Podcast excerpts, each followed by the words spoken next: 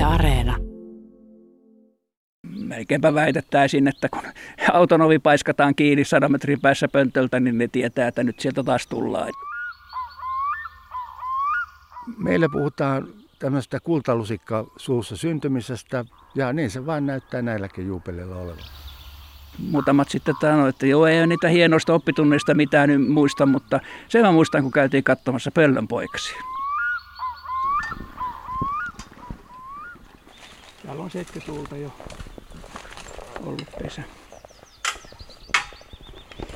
Ja Hannu Pietien laittaa ton pitkän haavin tuohon pöntön suuaukolle ja minkä sitä kiniin tehdään? No, jos siellä sattuisi olemaan naaras sisällä, niin saadaan se käsittelyyn saman tien. Ja sitten käydään katsomassa, mikä on, on pöntön tilanne. Nyt se haavi menee siihen suuaukko eteen ja Olemme pöllöretkellä Urajärvellä Asikkalassa Päijät-Hämeessä. Hannu Pietiäisen ja Heikki Kolusen matkassa. On aika hauska seurata, miten tehokkaasti ja tottuneesti vuosikymmenien kokemuksella he toimivat, kun lähestymme puuta, jossa pöllönpönttö on. Pitkävartinen haavi laitetaan pöntön suulle siltä varalta, että emo on sisällä ja ampaisee ulos. Sitten tikkaat nojalleen puuhun, ne auttavat alkuun alauksille asti ja siitä sitten toinen kiipeää kurkistamaan pönttöön. Silti kolme ensimmäistä pönttöä ovat tyhjiä. Pöllötilanne on ollut täällä päin huono viime aikoina, eivätkä kaikki syyt ole vieläkään selvillä. Evästauon aikaa juttelen Heikki Kolusen kanssa hänen pöllövuosistaan ja vuosikymmenistään. Arki on kulunut opettajan hommissa, mutta vapaa-ajat aika lailla maastossa jo lapsesta lähtien.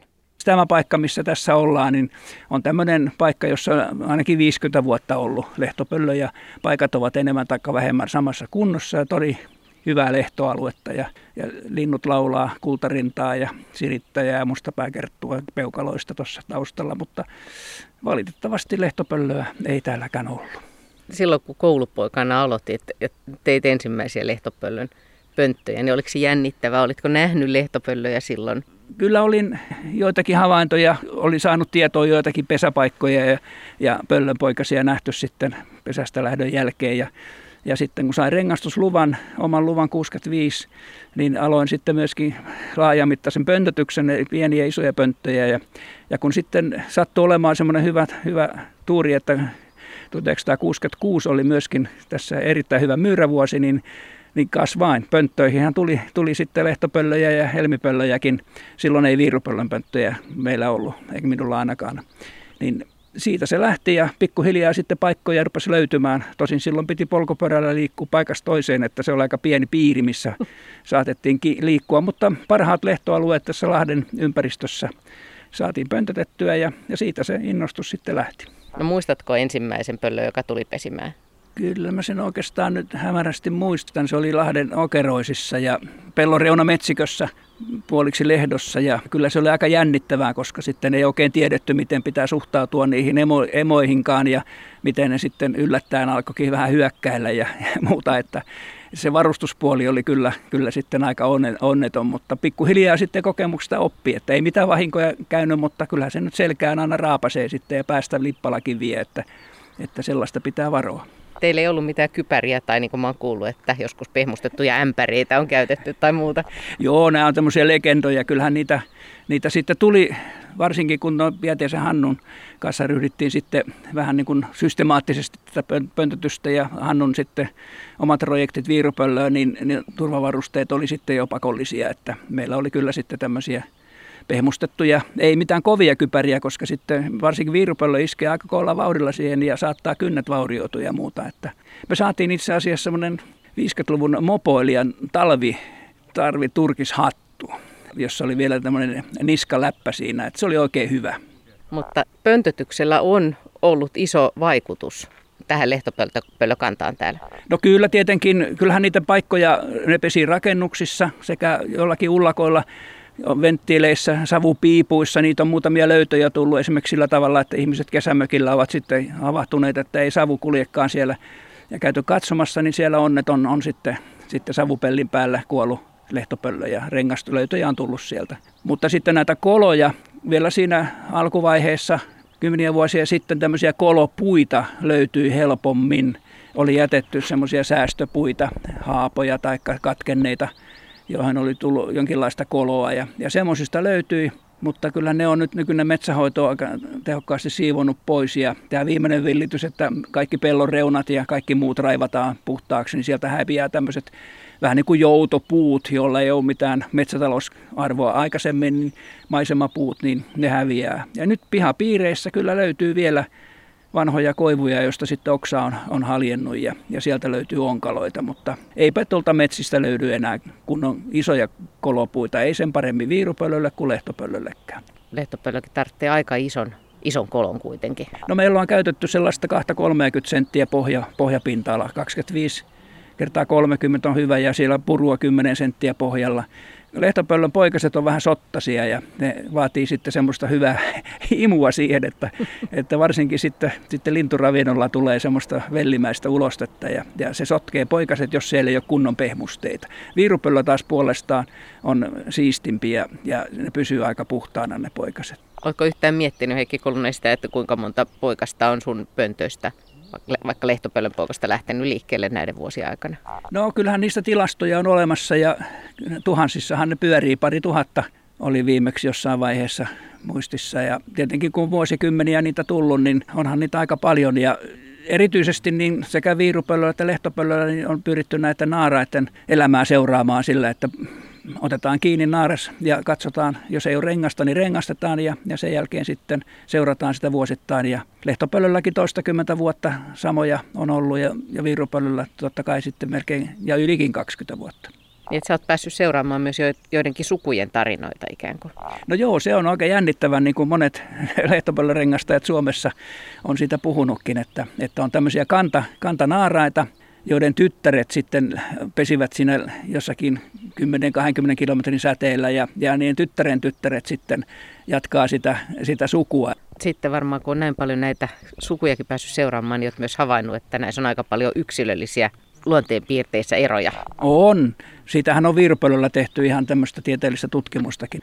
Mutta lehtopöllöllä ihan muutamia pesiäkin on, niin heti huomaa sen, että jotkut naaraat eivät halua lähteä pöntössä mihinkään. Ne saa melkein, melkein olla siinä pöntössä, kun poikaset rengastetaan, eikä ne siitä välitä. Ja mulla oli lukiossa ollessa ympäristökurssia ja vein oppilaita sitten myöskin katsomaan näitä pöllöjä, jotka heidän mielestä oli tosi hauskoja, niin oli muutama semmoinen luottopöllö pariskunta, jossa sitten käytiin moniakin kertoja ja ei ne naaraat siitä juuri miksikään miksikään niin noteranneet, vaikka ne otettiin kiinni ja, ja poikasia sitten paijattiin ja katsottiin ja, ja otettiin kuvia, niin ei mitään. Kaikki onnistui vuosikausia yksikin, joka oli erää seurakunnan mailla, niin taisi olla 12 vuotta vanha naaras, joka sitten pesi joka vuosi ahkerasti neljä viisikin poikasta parhaana vuonna. Ja, mutta ne on niin, niin yksilöllisiä ja niihin tulee semmoinen henkilökohtainen suhde.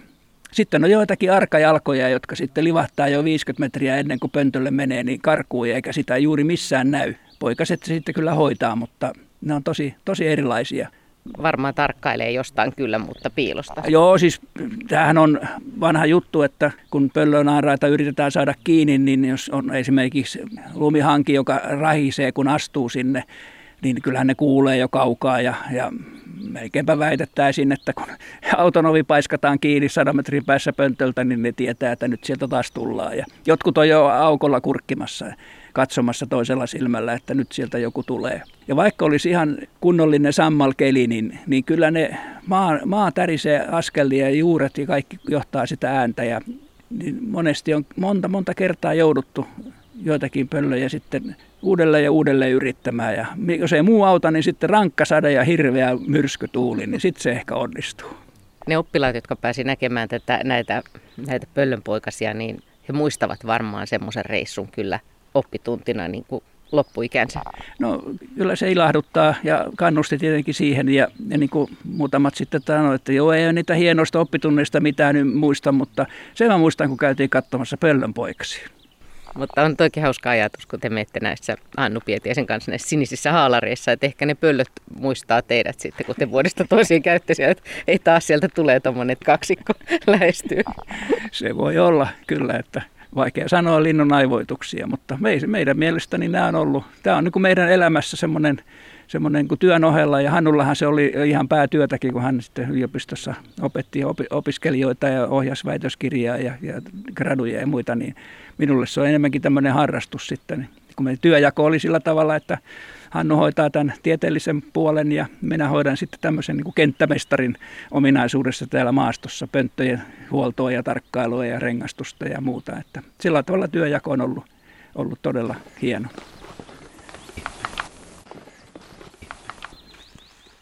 Ensimmäiset merkit onnistuneesta viirupöllön pesinnästä saadaan jo siinä vaiheessa, kun lähestymme puuta, johon pönttö on laitettu. Emo naputtaa nokallaan tiukasti varoitukseksi. Hannu kiipeää puuhun pöntölle ja Heikki Kolunen jää seuraamaan emon liikkeitä, katsomaan ylös koivuun, jossa emo on noin 10 metrin korkeudella, suoraan tummiin silmiin, siltä varalta, jos pöllö päättäisi hyökätä. Joo, tarkkaillaan pöllön hallinnassa. Ensimmäinen poikana voisi olla vaikka naaras. Selvä. 430 grammaa. 430. Pöntössä on kaksi poikasta. Pääsemme näkemään niistä pienemmän hetkeksi läheltä, kun se lasketaan haavilla alas. Ja senkin nokka napsuu tiukasti. Naps, naps. Jalat ja nokka ovat aika valmiin tuntuiset. Muu pöllö on vielä aika lailla vaaleaharmaata höyhenpalleroa. Ja aika valmilta näyttää myös tummien silmien tiukka ja tarkka katse. Hetken kuluttua, kun poikana on mitattu ja rengastettu, se nostetaan haavissa takaisin pönttöön vielä vähäksi aikaa keräämään voimia ennen kuin edessä on avaran maailma ja sen monet haasteet. Pöllöjen elämä täällä on tosiaan aika lailla haastavaa, niin kuin sanotaan, ja niiden pesinnän onnistuminen riippuu monista tekijöistä. Ja yllättäen pöllöt voivat aika lailla hienosäätä pesintäänsäkin ympäristön mukaan, kertoo pöllötutkija Hannu Pietiäinen kun olemme siirtyneet kauemmas emon tiukan tuijotuksen saattelemina. Pitkät aikasarjat viirupöllöjen parissa ovat opettaneet paljon ja tuoneet esille myöskin niitä kysymyksiä, joihin ei vieläkään tiedetä oikein vastauksia. Siis tämä on helppo aika tämä kesä, mutta talvi, talvi pitäisi pystyä selviytymään ja semmoisessa kunnossa, että sitten pystyy aloittamaan maalis-huhtikuussa lisääntymisen. Ja se ei välttämättä ole enää itsestään selvää. Mitä me on ihmetelty tässä päivän mittaan ja monen mittaan muutenkin, että mihin meidän peltomyyrät on hävinnyt, koska niitä ei viimeisen 10-15 vuoteen oikein ollut. Sitten syksyn 2008 niin ei ole juurikaan ollut. Ja peltomyyrät, se on Euroopan laajuinen ilmiö, että ympäristömuutos, mikä se sitten onkaan, kenties tämä talvien leudontuminen tai sellainen, niin se on vähentänyt peltomyyräkantoja. Ja siinä on meillä käynnissä todella laajan mittakaavan muutos tärkeässä ekosysteemissä, jossa peltomyyrä on ollut tietynlainen avalaji, jonka niskasta moni petoeläin kärpistä, lumikoista, ketuista, supikoista, sen sellaisista on, on repinyt elantonsa, petolinnusta puhumattakaan. Peltomyrä on aikaisemmissa ravintoanalyyseissä niin osoittautunut erittäin tärkeäksi viirupöllön pesintäajankohdan säätelijäksi ja muutenkin No, vesimyyrä on kaikkein tärkein sitten pesinnän onnistumisen säätelijä, mutta peltomyyrä siinä liikkeelle lähtöhommassa. Sä oot pitkään tutkinut viirupöllöjä ja lehtopöllöjä. Ja, niin tota, mutta jos nyt puhutaan vaikka tästä viirupöllön kevästä, niin milloin se viirupöllö päättää sitten, että nyt mä pesin? Tai minkälaiset asiat se on, siinä vaikuttaa? Se on tämä päättää. Siinä tarvitaan paljon sormeheilutuksia päättää ja päättää. Välillä näyttää siltä, että ne ikään kuin päättää sen jo syksyllä, koska niillä on semmoinen sy- syyssoidin. Viirupöllötkin kuopii pöntön pohjia syksyllä – ja meillä on havaittu selvä yhteys, että kun tai enemmän niitä kuopimuksia on siellä syksyllä, niin sitä todennäköisemmin taas pesitään keväällä. No sitten siihen liittyy se, että kuinka paljon sitä sapuskaa on syksyllä, kuinka hyvässä kunnossa ne naarat on syksyllä. Ja me tiedetään nuorempien kollegoiden kokeiden perusteella, että kun viirupölynaaratta syötetään keväällä, hyvin, niillä annetaan lisää ruokaa, niin se vaikutus näkee vielä, näkyy vielä seuraavana vuonna. Sillä tavalla, että nämä syötetyt naaraat munii noin viikkoa aikaisemmin kuin ne syöttämättömät ja noin keskimäärin noin puoli munaa suurempia pesyeitä kuin nämä syöttämättömät. Eli tämä on aika monimutkainen juttu. No sitten kun ne on alkanut se pesintäsykli rullaamaan, onko se sitten aikainen tai myöhäinen, niin sitten siellä on ikään kuin semmoisia sisäisiä ohjelmia säätää. Ensin on se pesintäajankohta, joka vaikuttaa siihen, kuinka paljon munia munitaan. Aikaisin munitaan paljon, myöhään munitaan vähän. No sitten niihin pesyekokoon eli munien määrään, siihen liittyy se, että miten naaras alkaa hautoa. Jos naaras ikään kuin päättää munia viisi munaa, niin se odottaa kolmanteen munaan ennen kuin se aloittaa täysmittaisen haudona. Eli kolme poikasta viiden munan pesyessä, kolme poikasta kuoriutuu jokseenkin tasaikäisenä ja sitten on parin päivän välein kuoriutuu ne neljäs ja viides poikainen.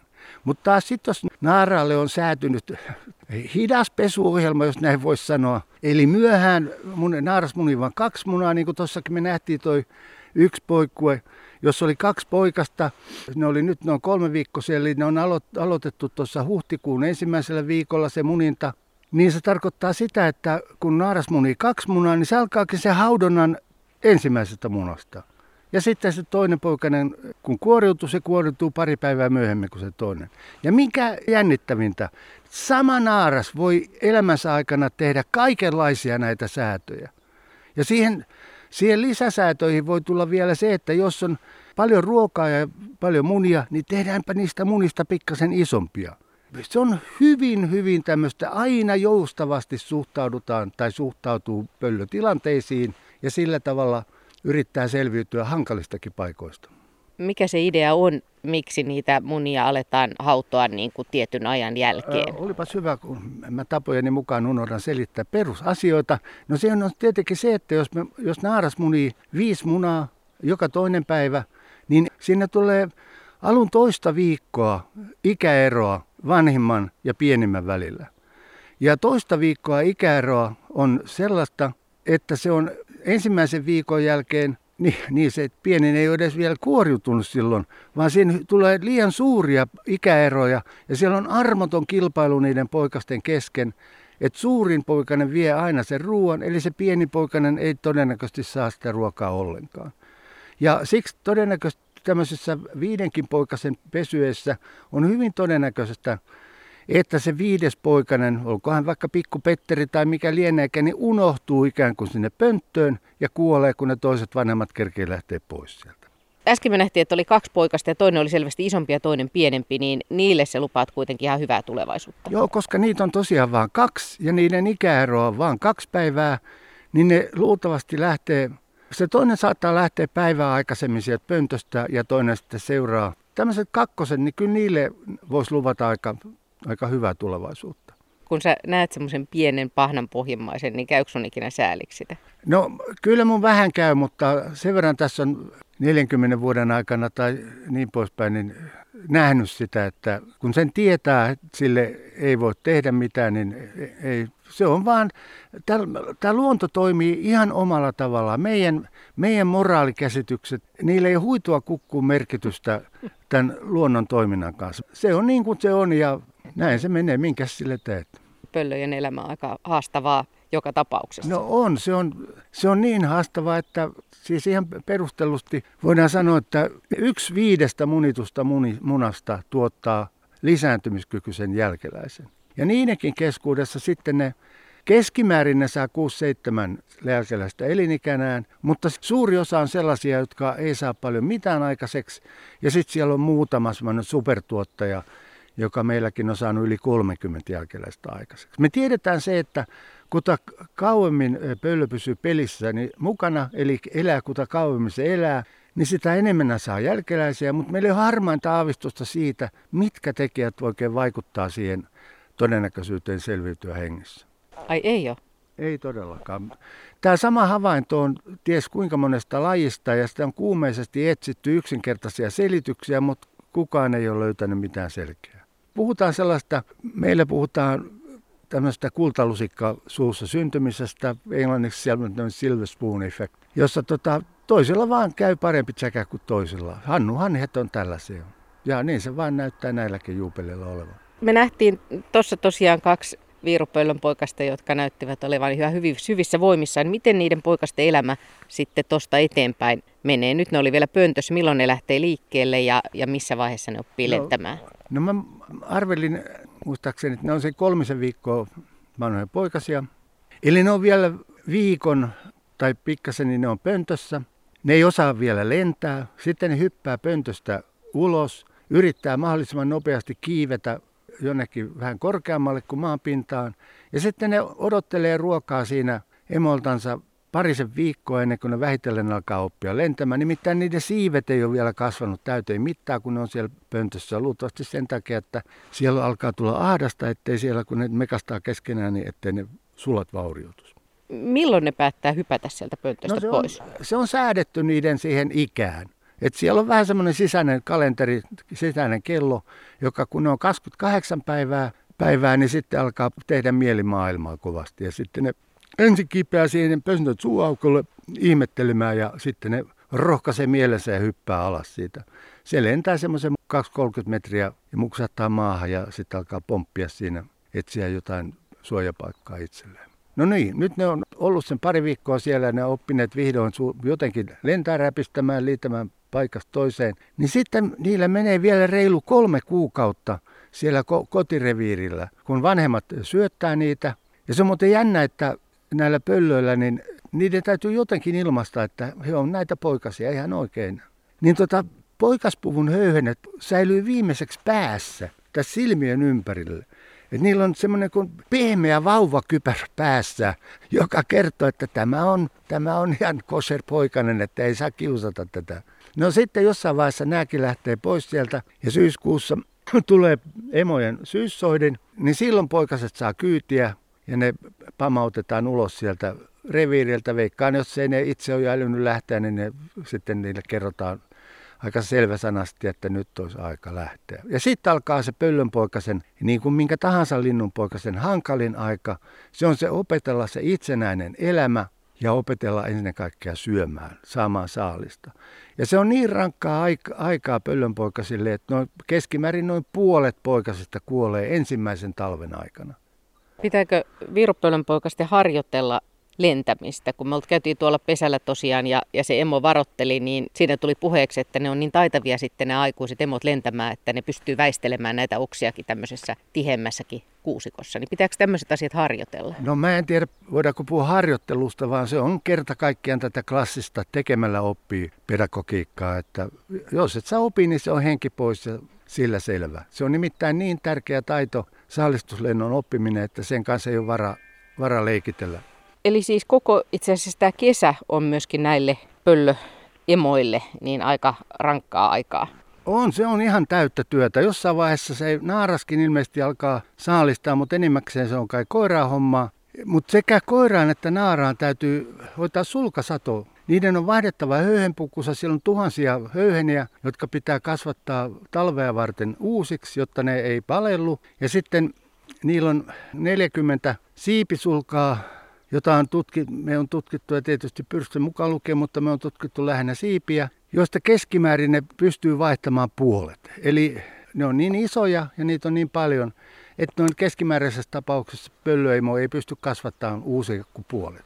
Ja sitten me on havaittu sellaisen, sellainen juttu, että kuta enemmän siellä on poikasia hoidettavana, niin sitä vähemmän naaras pystyy kasvattamaan uusia sulkia.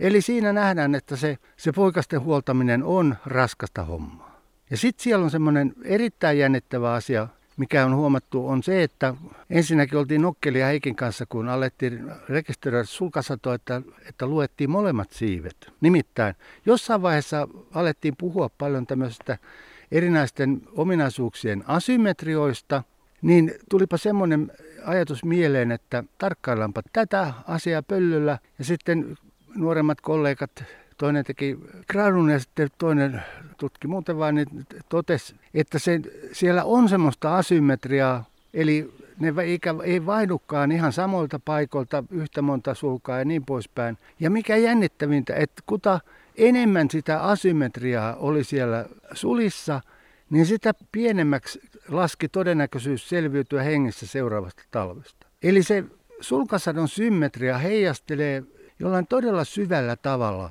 sitä linnun fyysistä hyvinvointia. Mutta pöllöt ei voi vaihtaa niin paljon sulkia, että ne ei pystyisi enää lentämään. Pöllöjen on aina säilytettävä lentokyky. Niillä on, ne ei missään tapauksessa voi olla lentokyvyttöminä, koska se tarkoittaa sitä, että, että jos ne pudottaisi niin paljon sulkea, että ne olisi lentokyvyttömiä, niin niiden kasvaminen kestäisi niin kauan, kaksi-kolme viikkoa, että ne kerkesi kuolla nälkään siinä välissä aika hullu ajatus ajatella jalkamiehenä tälle semmoista no, pö- pöllöä Tämä pitäisi olla kaiken sammalikossa kaikenlaista pientä syötävää sitten niin juupelisti, että onnistuisi tämmöinenkin. Minkälaiset kysymykset, kun olet pitkään tutkinut pöllöjä, niin tota, minkälaiset kysymykset sinua eniten edelleen ihmetyttää? Miten, mitä se tiedä niin kuin ollenkaan?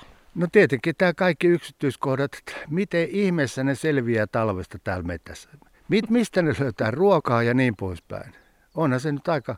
Siis nykyään teknologia on kehittynyt, että me voitaisiin asentaa, joku ensin kun saataisiin ne kiinni, voit, periaatteessa voitaisiin asentaa semmoisia lähettimiä, jotka rekisteröisi hyvinkin tarkasti, missä ne elukat liikkuu. Mutta mulla on peliaika loppu ja meidän projekti loppuu tähän kevääseen. Ja musta on ollut riemastuttavaa se, että, että vaikka on itse tässä Heikin kanssa tehty vuodesta 1977 tätä perustyötä, niin niin me on sitten 90-luvulla saatu ja siitä eteenpäin niin nuorempia kollegoilla, joilla on ollut sitten omalaisensa ote tähän hommaan ja omalaisensa kysymyksiä ja miten se on niin kuin rikastuttanut valtavasti tätä juttua ja miten, no voisi melkein sanoa, että ihminen on ollut onnellinen siitä, että on voinut sitten antaa toisten käyttöön sitä oman työnsä tuloksia. Mutta onko tämä nyt siis niin, että kun te ette enää, nyt kun mä katsoin, että se noin näppärästi kiipesi äskenkin näihin kuusiin ja takaisin, niin onko tämä nyt niin, että ette enää Heikin kanssa mene näissä sinisissä teletappiasuissa ensi keväänä täällä vai? Ei mennä, se, on, se loppu tähän kevääseen nyt. Et me on tehty se päätös, että ei, ei, tämä oli jo niin raskas kevät hoitaa, että tota, ei enää yritetä. Haalarit menee naulaa vai? Haalarit menee, nämä menee luultavasti roskakoriin. No nyt on tiukka. Nyt on tiukka en, linja. minä, en minä näitä heittäisi, mutta kun, kun mä veikkaan, että ruuvamielellä lähettäisi näin. Ei halua nähdäkään näitä. Näin tunnelmiin. Näin Hannu Pietinen kertoo pöllötutkija vuosistaan ja viestikapulasta, joka on nyt siis siirtymässä tuleville tutkijasukupolville, mikäli jatkajia pöllötutkimukseen löytyy. On itse asiassa vähän vaikea uskoa, että tämä haalari kaksikko Tikkaiden ja Haavin kanssa on nyt viimeisiä kertoja liikkeellä näissä metsissä, näissä hommissa. Ainakin ajatuksissa pöllöjen elämä varmaan kulkee heillä mukana. Ja on aika jännittävää ajatella esimerkiksi pöllötutkimuksen tulevaisuutta, johon nämä tutkimusvuosikymmenet ovat tuoneet oman merkittävän lisänsä ja pohjansa. Ja on jännittävää ajatella sitäkin, miten tämänpäiväisen pöllönpoikasen elämä jatkuu. Että kuuluuko se ehkä niihin pöllömaailman hannuhanhiin, jotka saattavat elää ja lennellä täällä vielä parikymmenen vuoden kuluttuakin.